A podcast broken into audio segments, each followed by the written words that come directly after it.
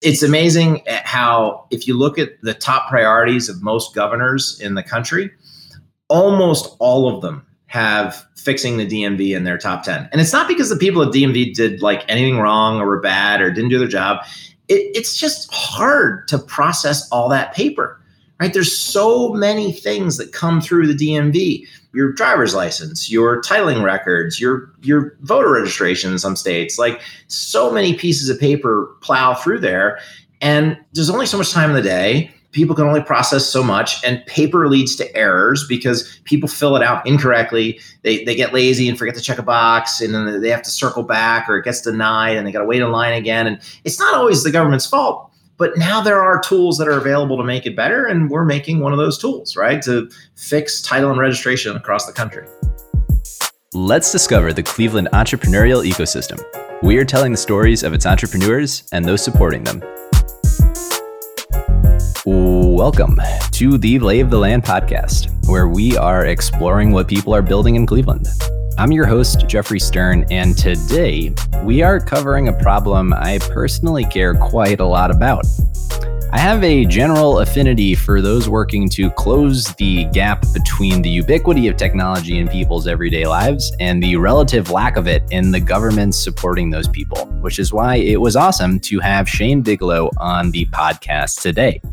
Shane has worked for 20 plus years now on all sides of investment and entrepreneurial worlds, from working for a family office to starting his own company, being part of the sale of a public company, structuring and selling financial instruments for another public company, building up a client base of entrepreneurs to whom he provided investment management advice, running part of AB Bernstein's business in the US, to being CEO and helping to found Champ Titles, which is a startup based here in Cleveland, which has raised over 10 million in capital and is focused on digitizing the process of vehicle titling between the state government, insurance carriers, financial institutions, auto dealers, and consumers by creating a legal digital title that is easily transferable and verified.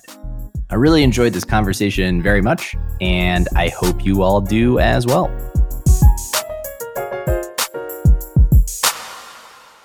So I was thinking about where to start this, and I, I, remember connecting with Bo Shim and Ian Lewis maybe back at the first Blockland conference a few years back, and they really kind of painted this very ambitious vision to me of how Champ Titles was going to kind of jettison this archaic car title process and pull it into the modern world, and and I've been left with the vision since then, and so I've been excited to have you on to kind of paint the full picture, if you will, from inception of that idea to the work you're doing today to that vision and maybe how it has evolved since then. So I think it's very cool the the space that you guys are in, and excited to to learn how it's all transpired.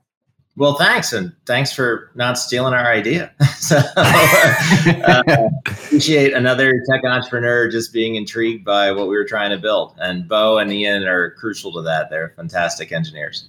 Yeah, yeah. So let's let's dive in a little bit here. Um, I'd love to understand, you know, your your path to to champ titles and and the work you're doing, and, and really to the the broader world of of entrepreneurship. I'd love if you could just kind of paint a picture of of how it is that that you came into to this role and the path that that you took to to get there. Sure. Yeah. Well, it, it, actually goes back to my first software company. I had started a software company a little over 20 years ago out in California.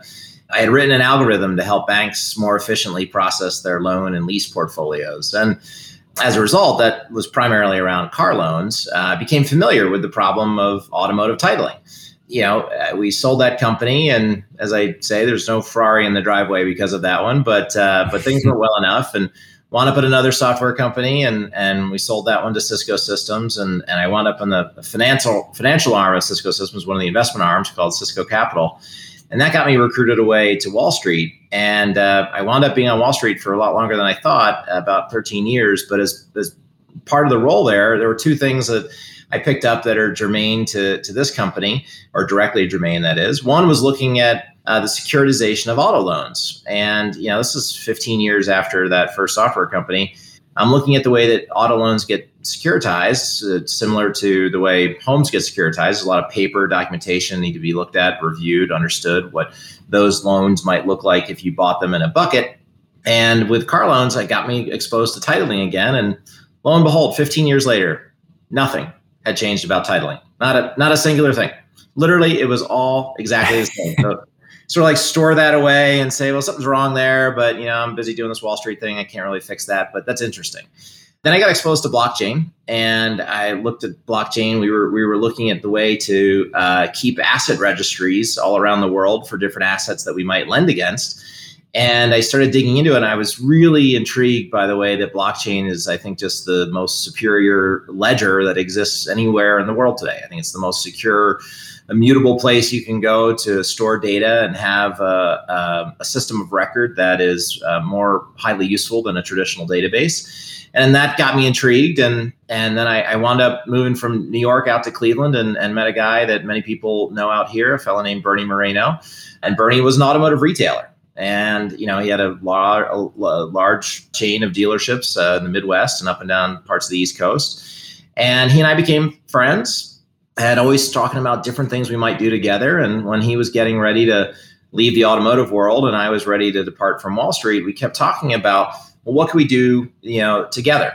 And we set a few parameters on it. We said, well, first, we want to be able to have a, a company that has really high barriers to entry, but the barriers didn't necessarily need to be money. They needed to be knowledge. It had to be something that you really had to know and understand deeply. And the second one was that it had to be something that you know you could apply software rules to that you know it hadn't been touched by software in a material way and that was really due to the margins that are available in software and and third it had to be something that would bring a process back to people that would benefit them that would actually drive maybe paper inefficiency out of something they were doing and make their lives better. And that was important to us because we we both had a pretty good run professionally, and we felt like this was a way to not only give back, but if we gave back appropriately, you know, the, the company would do well and our employees would do well and our investors would do well. And so we kept circling around on different ideas and eventually came to car titling and, you know, circle back all of that stuff from you know, 15 years prior. And, and I guess at that point, almost 20 years prior. And we realized that car titling hadn't been touched in that way. And we decided that we should reimagine the way titling gets done. And that's really the background of me and how I got involved and ultimately what we decided to found together, and and he's been chairman of the board and and not really operating in the business, but I'm I'm CEO and, and operating the business. So when when you were thinking through the barriers to entry and it you know not necessarily on the capital side like you were mentioning but this kind of expertise it raised this uh, idea i remember peter thiel kind of talking about the idea of like the earned secret as kind of the source for a lot of startup ideas and inspiration and it it sounds like with your background and with Bernie's background, the expertise there really is in that space in a way that I think most of us as just people who go in cars are not going to have the the depth of experience there. So, what would you describe as kind of that earned secret that that that you unearthed? And I'd love, in addition to that, if you could kind of paint a picture of the whole title industry, and and we can cover that one after. Yeah, sure. So I'm not as familiar with what Peter Thiel was saying with the earned secret, but I can I can I think guess most of of, of what it is. So uh, for any Peter Thiel loyalists, if I get this wrong, don't uh, don't beat me up too much on social media. But what was stunning to us as we started talking about the idea was that most people just presumed that titling was already digitized that there was already a way to fill out a form online and have your title move around. And if you want to sell your car, you could fill out a form on some state portal and do that. Or if you were a state, you must have systems that had a really good system of record to keep track of this. And there's no possible way people would possibly deploy paper for this. But in Ohio alone, there are 18 million pieces of paper that are used every year to process titles. 18 million. That's like hundreds or thousands of trees. I, I, did the math once. I can't remember off the top of my head. I think it's 200 trees. And so, you know, there is, there are these like odd little quirks about this environment of, uh, around titling, this ecosystem around titling, where everyone's sort of just taken for granted that this is the way it had to be done, that it had to be done in paper. And they were sort of always just accepting of whatever state process was put in front of them. Never really thinking through that, well, could we apply a layer of technology on top of the state process and could we make it better for consumers? And and also you know states to their credit they actually were updating a lot of their technology and it, it hasn't been getting used in the right way. The ecosystem around it hadn't had a reason to necessarily shift their somewhat antiquated paper-based processes. So we started to analyze and show to cfos and others that are buyers of our services well here's what this is costing you what if we could do it better, feast, faster, cheaper? And that's kind of the, the value proposition. If you think about titling in general, you know, so accepting real estate for a minute. Uh, so park real estate to the side. We're talking about movable assets, you know, boats, planes, cars primarily, pontoon boats, ATVs, what have you. Anything that has to be titled. In the movable asset world, the title becomes important because that's how people indicate ownership, right? That and you have the keys to whatever the asset is, right? It's pretty right. hard to disprove ownership if you're holding the keys and the title. If you have one or the other, it's also pretty hard to disprove it. But the the problem with titling is that it's not a, a national system. There is no national system in the United States for titling. It's a 51 jurisdiction issue, 50 states plus Washington D.C. So you really don't have to be an expert in any one place. Like if you're a car dealer and, and you're in, say, Cleveland, you probably sell cars to Michigan, Pennsylvania, Indiana, West Virginia, Kentucky, and maybe Florida for, for people that go back and forth in the wintertime. So you have to know those five or six states. But if you're, say, Carvana, you buy a car in California, you want to know how to sell it in New Jersey the next day. That national knowledge set is not something that companies really own or, or, or, hold. And so we sought out to reimagine the way that we could use the rules. We had enough knowledge because of our presence across finance and automotive retail to be able to pull that together. And we were able to hire some great technologists that are a lot smarter than me uh, to be able to build out the technology. So it already sounds complicated enough, but to add fuel to the fire, there are a lot of disparate parties at play in this whole ecosystem. It's not just the governments that are are part of this whole ecosystem. You have the consumers themselves, the insurance companies, retailers, the the financing of it. Who are all the the players? And you know, before we kind of get into champ titles and, and your approach, just to kind of set the stage for for everyone that's really involved with this this process. Yeah. So if you, if you think about the title ecosystem, it's not only the consumer or the company that buys the asset take a take a car right? It's not just the consumer it's not just hertz that might own a fleet of cars. It's the lender that that let that gave them the money to go buy that fleet of cars because the lender actually owns your car until you pay off your loan. Most people like to say oh it's my car. It's not it's your bank's car. And they're just letting you use it until you pay off your loan. So the title actually sits with the bank then there's the insurance carrier who wants to make sure that they're insuring a vehicle that's owned by the right asset, the right entity. Then there are the retailers themselves who sell the car and need to interact with the title paperwork because in order to transfer ownership of a titled asset, the retailer needs to be engaged in properly retitling the car. And then there's the the state. The state is the system of record. It has been, always will be, you know, and, until we are no longer a republic where the states have rights and the 10th amendment goes away which you know i hope it never does. I love this country and i love the fact that we have a 10th amendment. That means states have rights and states get to be that system of record for assets like that. Uh, so that's pretty much the, the whole ecosystem in a nutshell. Uh, yeah before we we dive into to the work you're doing i, I just want to take a quick detour. I'm just kind of curious your perspective on it.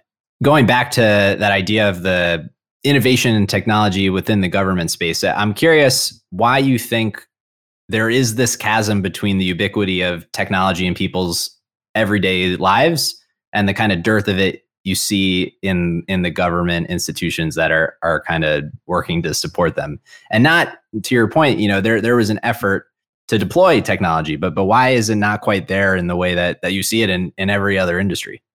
Well, I, I you know, thankfully, uh, I think our government in, in, general does a pretty good job of supplying a path to work with it.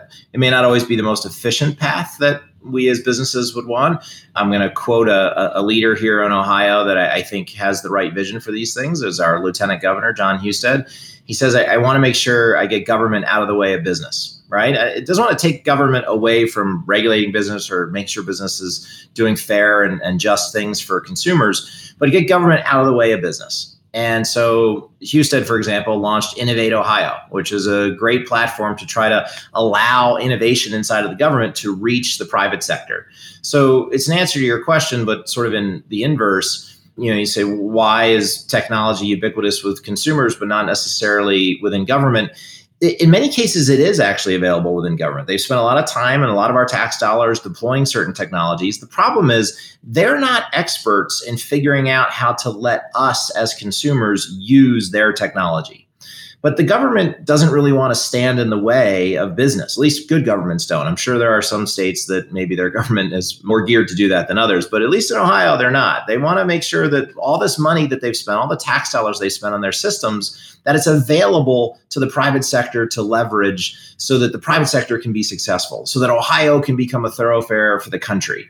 And you know, that's the, what what doesn't exist. There aren't a ton of players that actually sit between the consumers and the government and and uh, and take the time to really work and understand what the government has and what's available and and make that inversely available back to the, the consumers or the companies that need to conduct these processes, right? So titling is a government process. But the, you could fill out a form and work with the government, but the government actually does have some technological capabilities, and most states have done this to enable a path to communicate with them electronically it's a question of how you build your own technology to take advantage of that. And we've just reimagined the way that we've done it uh, relative to the industry and that winds up making us a good bit more efficient than what else is out there. So, so having identified this issue of titleship and, and the management of that process, and having recognized that it hadn't changed in in decades at that point, what was the steps from there? Having identified the problem to working towards you know a value add solution. What what is in your mind at that point? Did like the MVP for champ titles look like?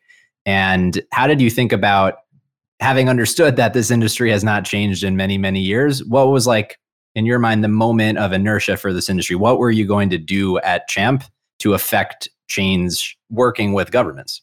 Well, I, the the first thing was to figure out how to explain our technology, right? The story of of what any software company or technology company does is is almost as important as their their first product release, right? It's explaining it to people so they get it because generally, if you're changing the way or reimagining the way that some old stodgy process might get done, it, it's tough for people to consume, right? At first, they're like, well, no, you can't do it that way, right? So then we show them a few transactions and they'd say, wait a minute, hold on. You just did that. How did that happen? And it's really about showing them. So, you know, unfortunately, and, and this is where maybe we broke our own rule, in order to build the technology, you could build it in one of two ways. You could build a, a minimally viable product and then go and and show in a, in a very small way how it could be deployed. And then you could go convince you know a bunch of investors to put in a bunch of money and say we're going to make it big. We, we took a bit of a different approach. We actually spent a lot of our own money up front, and, it's a, a lot. It was a lot of our own money up front on building a a true product, right? Really actually saying, here's the product. So our MVP was like release one. It was here we go, like turn it on, and that's a risk, right? That's a that's an entrepreneurial risk that is tough for people to stomach.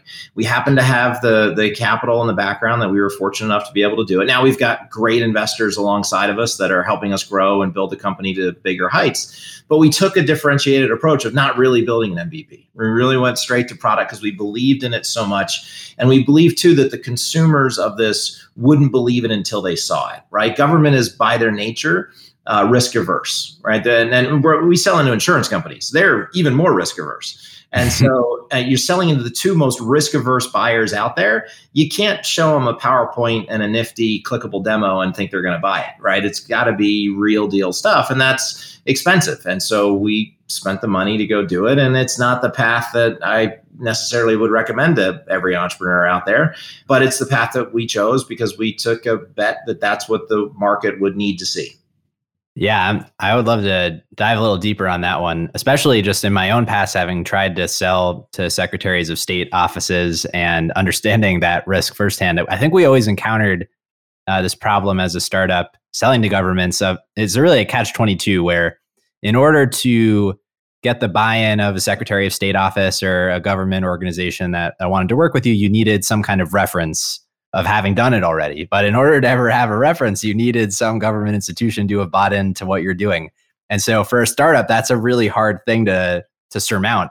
And, and so when you kind of forego the MVP process and and just you know focus on on what you were building and the vision that you had, what were you doing to kind of on the business development side, kind of plant the seeds with your future customers to get them on board with what you were doing? Yeah, I mean, our, our first com- customers weren't government, right? So our, our first customers were in the private sector. Uh, arguably, you know, a little bit easier to find folks that might take a, a, bet on you in the private sector than in the government because of that risk averse nature that I mentioned.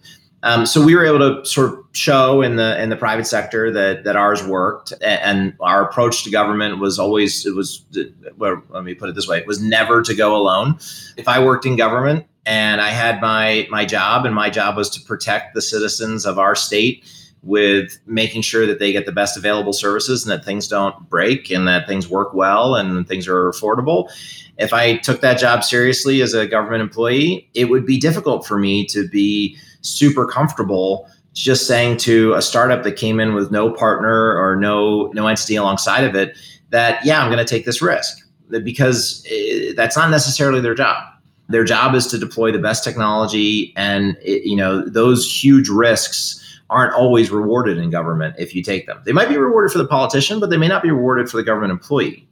And so, you know, being sensitive to that because it's a very difficult job that the the folks in government have you know, being sensitive to that, we, we, realized we had to, you know, make sure that there were other advocates that were already in the space, that were already deployed in government, that were already contracted with the government, that advocated for our inclusion. So the, the the buy-in came from, well, I'm not buying a product from a startup. I'm here with others who are advocating for this, who have a material stake and support this company. So you know, that was a, a again a bit of a different uh, business development approach in that you know we're not not really going in there asking to take a bet on us. We're saying, hey, here's our, our product in the private sector. Here's the way it works. Uh, here are our partners in your world. And here's what we believe we can do for you working with them. So in business, generally referred to as a channel sales approach. Yeah, it was one of the things I, I wanted to ask you about. I was curious the degree to which you have kind of thought through do you need the buy in of all those parties that you kind of laid out a few minutes ago at once?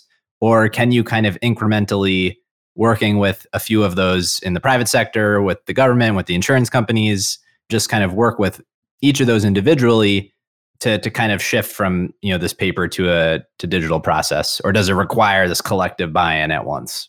Well, it's like the old adage: uh, "How do you eat an elephant? Uh, one bite at a time." right? So you can't you can't eat the whole thing at once. I, I, think it's attractive to think that there's some sort of big bang solution that you can convince the whole world that you've got a better answer. But when you look at any game changing technology, whether it's you know web or email or conversion of the horse and buggy to a car, it didn't happen because everybody woke up and was like, oh yeah, we should all buy cars today. I mean, it took years, right? There's all those famous pictures of the horse and buggy eventually, you know, being not the majority on the road, but to being the minority on the road. It, it took time. So, you know, we go piece by piece by piece, and and and you know, it, it's going to continue to take time. That that's uh, that's the nature of any venture venture backed company is that you know your process doesn't just solve itself in a day and everyone becomes addicted to it it, it's proven over and over again. You have to hope you don't fail, and you have to do all the things with your security and and with your with your company and your personnel to make everyone very comfortable that you're the reliable source for this newfound technology that they will very quickly rely heavily on. Right, and that's the shift: is that people believe you know that that paper is somehow more reliable. Well, I can tell you, and I'm sure you can too, countless stories of where paper fails. Right? We look at voting. Like look how many times paper voting fails. It's not more reliable than a digital secure record of what goes on, and, and people worry about the security of, of, of what's digital. But the reality is, when you're deploying a thing like blockchain, one of the big benefits is the the traceability of it right it's an immutable ledger where every transaction is recorded so you know i always think it's hilarious for example when when criminals somehow use you know some form of blockchain and think they won't eventually get caught. The folks in law enforcement love blockchain because eventually they can figure out exactly who was who the user was right? It's it's it's all traced. So when when you look at technology and moving away from paper the comfort of paper was that you could somehow go back and audit it. Well, I get that you don't necessarily believe you can audit technology until blockchain came around and really had some level of, of true adoption in the world because blockchain is that immutable, auditable ledger that makes this better than paper. And that's where we are. In the same way that email, by the way, is it's far easier for me to look back 10 years and see who emailed me about a particular topic than it is to search through a filing cabinet and figure out who sent me a letter in 2011, right? I can very quickly search my inbox and figure out precisely who that was in 2011, what the topic was, and what they stated. And it's very clear. We became reliant on email as a replacement for the letter. Now we're becoming reliant on technologies like blockchain as a replacement for paper. Yeah, no, that it makes a lot of sense. I do want to ask you about blockchain here. So one of the things that I have found is that it's sufficiently hard to sell, to sell anything as it is. But add on top of that the burden of educating people on something in addition to selling them on something, it, it, it becomes really very challenging. And I am curious as you pitch, as you sell, as you market the product that you're building at Champ Titles, the the role that blockchain plays there. And because one of the things at my own company that that we kind of hear uh, is pushback often there's a, a combative skepticism that we almost get sometimes from even even mentioning the word blockchain and and the whole you know series of connotations that people have and associate with it. And so I'm curious how you go about communicating with regards to the underlying technology. Like, does it even matter, or is it more just about like what is the experience benefit for the end users of the of the product? How how do you kind of navigate that pushback and skepticism and and all that that kind of stuff? Well, you know, my recommendation to anyone in the blockchain world is to not lead with blockchain, right? It is it's sufficiently confusing. Um, it often gets uh, somehow intertwined with cryptocurrency, even though one is just an application on top of the other. You know, cryptocurrency is an application of a way to use blockchain. But whenever you're trying to convince someone that your product should be something they use, it, leading with the underlying technology is likely not a good way to sell, right? No one's leading with email by explaining how email gets from my phone all the way over to your phone right? If you actually spent the time to explain how an email made it from my phone to your phone, you know, through this connection, that router, this switch, through this satellite down to back down to Earth, over to the landline, it gets to you, then bounces back up to a Wi-Fi. Like no one's going to follow you, nor should they. It's kind of pointless. They don't care. They're like, does the email get from here to me? Yes, it does. Isn't that great? It happens instantaneously. You're not talking about the underlying technology. You're talking about the effect on them the, the effect on someone in our community of the title world is to say your titles will not be processed in 50 days but in one or less than one or minutes. And you know when if you get if they dig in eventually and say well how do you do this? Well you explain the digitization process. Well how do you digitize? Now you're probably in your second or third meeting with the tech people and they're saying well okay what's where do you store the data? Oh we use blockchain it's amazing because by the time you get to that technical buyer in any sale, they actually know all about it. They don't need to be educated on it. It's the same way that if you were trying to sell that email system, they would say, "Oh, okay, well, I know how that works. I know how it goes from the my phone to a router to a switch to over to the landline back, you know, whatever I said before." And it's the same, right? By the time we get to that buyer, their knowledge of blockchain is sufficient. They're like, oh, they're, they're comforted. They're like, oh, that's a great way to store this data. Title data that records who owns what yeah, I want to put it on the most sophisticated ledger available in the world today, the most secure ledger available in the world today. It makes perfect sense you would use that.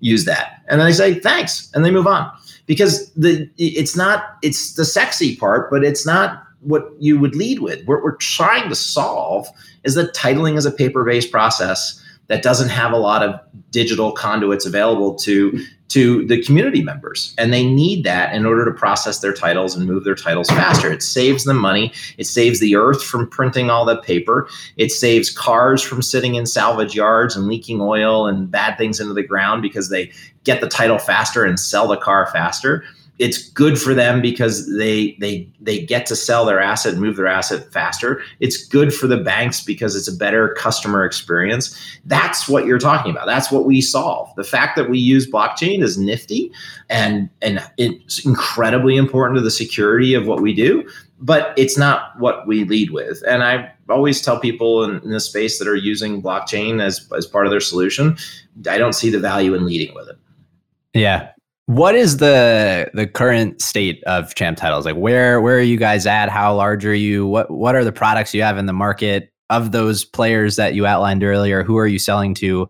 What's the the lay of the land, if you will? yeah, uh, well, we're uh, we're expanding rapidly, so we haven't announced our headcount yet, but in the very short uh, order, we probably well, we will be doing that. There's also an announcement coming out in the next couple of weeks about the growth of our company and some some new big partners that we're bringing into our world. So so look for that. So I'll, I'll keep some of those details uh, as a teaser for people to maybe check out our website or, or follow us on social media and and see what we release in the next few weeks. But what's exciting for us is that uh, we've we've built up a bevy of customers inside of the insurance community, inside of the government community, inside of the retail community, and we're excited to be able to give those customers a faster way to process their titles. So, you know, we've been the product's been live for a little less than a year now, just barely a little less than a year. Uh, it's working exceptionally well. We have some very pleased clients, and right now we're trying to add as many people as we can because the demand for what we're doing is outstripping uh, the number of hours in a day that we have available to us. So I think it's a similar problem to what you're seeing at your successful company you know you've got to you've got to figure out how to match the demand with the talent. And thankfully you know we've got some great people on the team that are helping us grow and build. So we're really excited about what the future holds. Yeah no it is it is exciting. Maybe we can talk about something you know that is that is public and out there as maybe a proxy for for some of the the developments you have coming. But i, I saw you have you know established this partnership with copart which you know for for the audience you know explain who they are and and the significance of that partnership. But love to understand, you know, how that how that how that came to be and and how you're thinking about you know expansion into the market um, in the context of those kinds of, of partnerships going forward.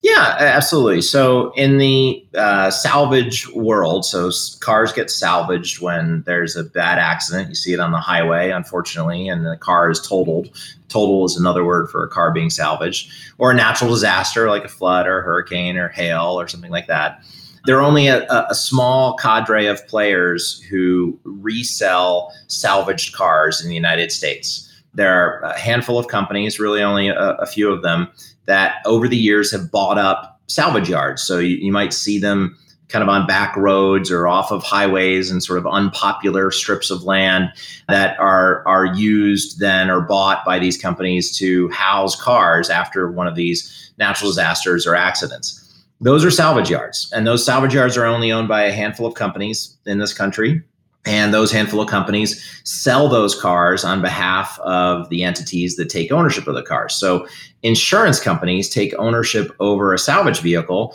whenever they've insured a car that got in one of those bad accidents or a, uh, a natural disaster because unlike a typical insurance claim like where if you are an offender bender uh, you pay your deductible, and the insurance company sends you some money, and you go to a collision shop and you get your car repaired, or they pay the collision shop directly. With with a total vehicle or salvage vehicle, uh, they're actually buying your car from you.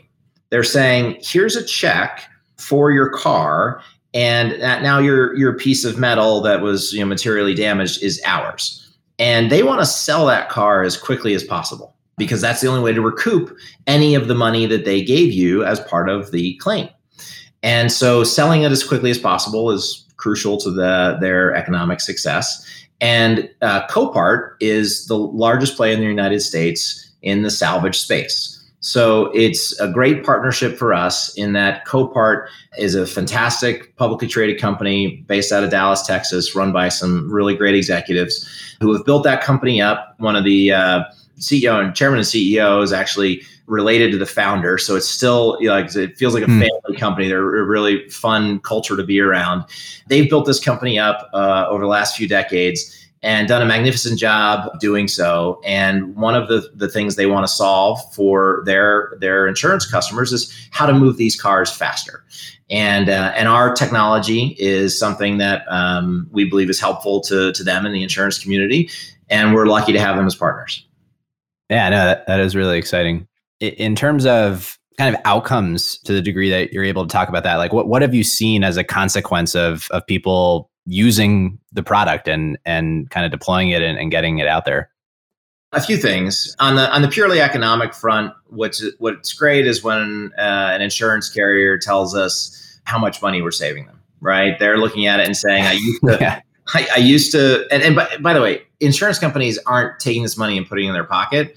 What's neat about the insurance business is that the insurance world is highly competitive, right? You only need to turn on your television for 15 minutes uh, normal television, not commercialist streaming. I mean, like old school normal television or YouTube TV or whatever, until you'll see in 15 minutes, I don't know, seven insurance commercials, right? Uh, Jake from State Farm, the Geico, the Aflac Duck, uh, the Emu, like we, we all know these, like they're part of our, our of our viewing pleasure and they're so competitive. So what they do when they when they make extra money uh, on something like this is they plow it right back into reducing their premiums for their customers. So um, we're delighted that we help reduce premiums by making an inefficient process more efficient for the carriers because it drives prices down for for consumers everywhere. Uh, so that's the first thing on a purely economic standpoint, and and you know they're delighted too because they've fronted all this money on a salvage transaction. Now they're getting it back faster. The second thing is is a benefit that I don't think we ever envisioned when we created the company, but we're delighted by, which is there's an environmental benefit, right? So I, I mentioned the, the, the reduction in the number of trees that get cut down to make paper, and the, the processing of paper, which is obviously not uh, not super environmental friendly, environmentally friendly. But the, the reduction in that is obviously uh, something we're we're proud of as a company that focuses on digitizing a paper based process but it, it's also the the the faster those cars cycle through a salvage yard, the less they're sitting there leaking oil and other things that can damage the earth. And you know, Copart doesn't want that. We don't want that. No other company wants that. Um, everyone's always struggling to try to do better. You know, these are very thoughtful, eco-friendly companies that are trying to do their best in a in a, a non-eco-friendly, unfortunate transaction like your car being in a big accident or being you know in a natural disaster and so you, you know when that when when we can solve that and, and allow those cars to move faster and a, and a reduction to the damage to the earth it's great for us like we didn't we didn't set out to do that but we were you know it's part of our part of our core sets of belief now that this is one of the ways we drive value back to not only our customers but to the world. And that makes us happy and proud. And i, I hope the the folks at champ titles are happy and proud of that too because we're adding to the the value proposition every day with every car that we can move faster through the titling process.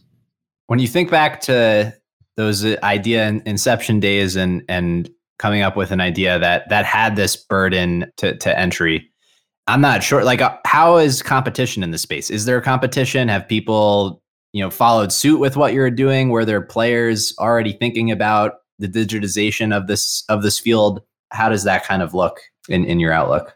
Yeah, you know, there's competition everywhere. It just uh, sometimes manifests itself in in different forms. You know, I think we're lucky to be at the the bleeding edge of this. You know, we have some proprietary intellectual property that we believe protects a lot of what we've created, uh, if not all of what we've created so yeah, there are there are traditional players that are in the paper-based world that are disrupted by what we're doing. So I would regard them as competitors. But you know, interestingly enough, a number of those a number of those companies, you know, we also look to partner with, right? We're we're we're trying to drive value back to uh, this this ecosystem, and so for many of those those uh, those companies, uh, they have other business units that would benefit from uh, what we do, right? And and that uh, that's the uniqueness of this title landscape. It, there aren't a lot of players in it, and so when a new player pops up like us, um, you know, we we catch a lot of eyeballs. And I think our view is, you know, we're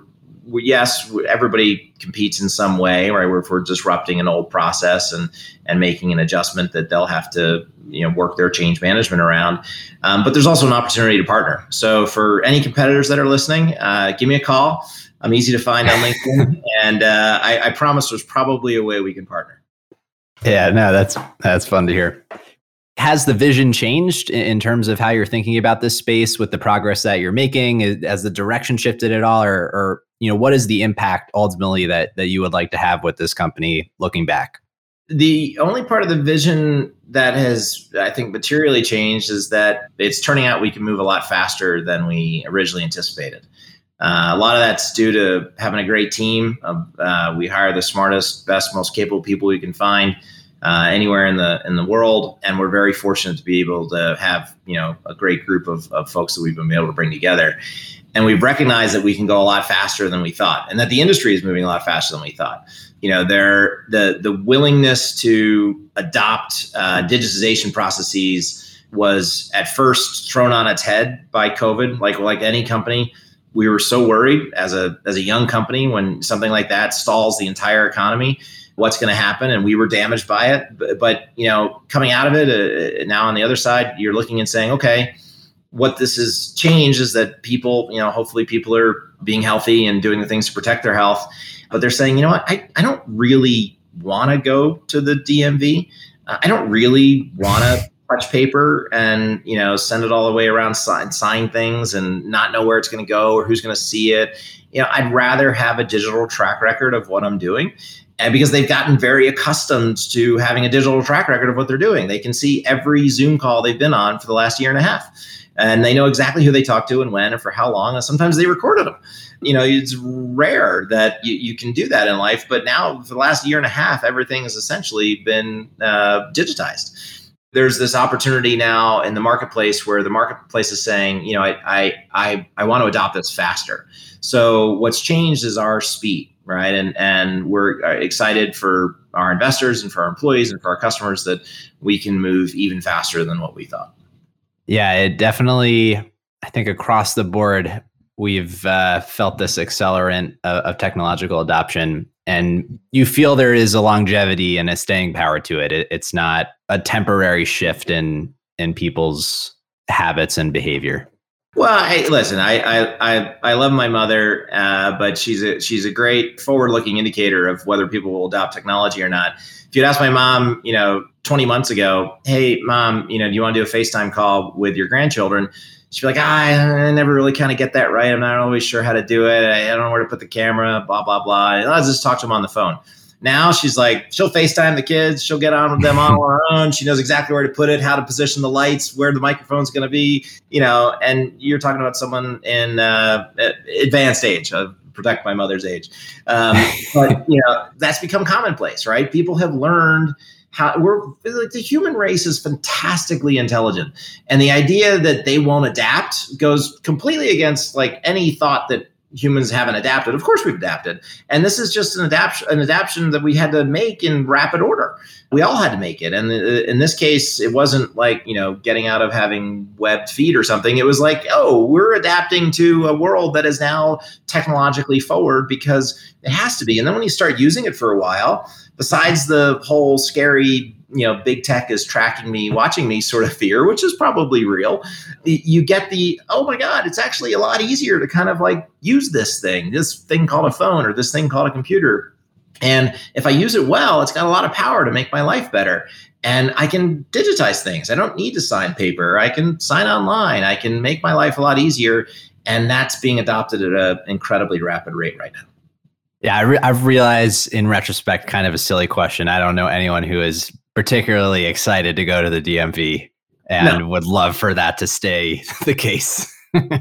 it's amazing how, if you look at the top priorities of most governors in the country, almost all of them have fixing the DMV in their top 10. And it's not because the people at DMV did like anything wrong or were bad or didn't do their job.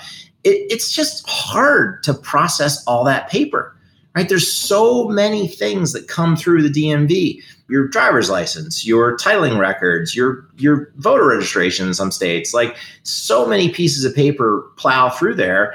And there's only so much time in the day people can only process so much and paper leads to errors because people fill it out incorrectly they, they get lazy and forget to check a box and then they have to circle back or it gets denied and they got to wait in line again and it's not always the government's fault but now there are tools that are available to make it better and we're making one of those tools right to fix title and registration across the country yeah well i i am excited about the the work you're doing as a you know, as, as someone, uh, owners of vehicles, title, it really is a disastrous consumer experience. And so be very excited about the world where the vision you have has transpired.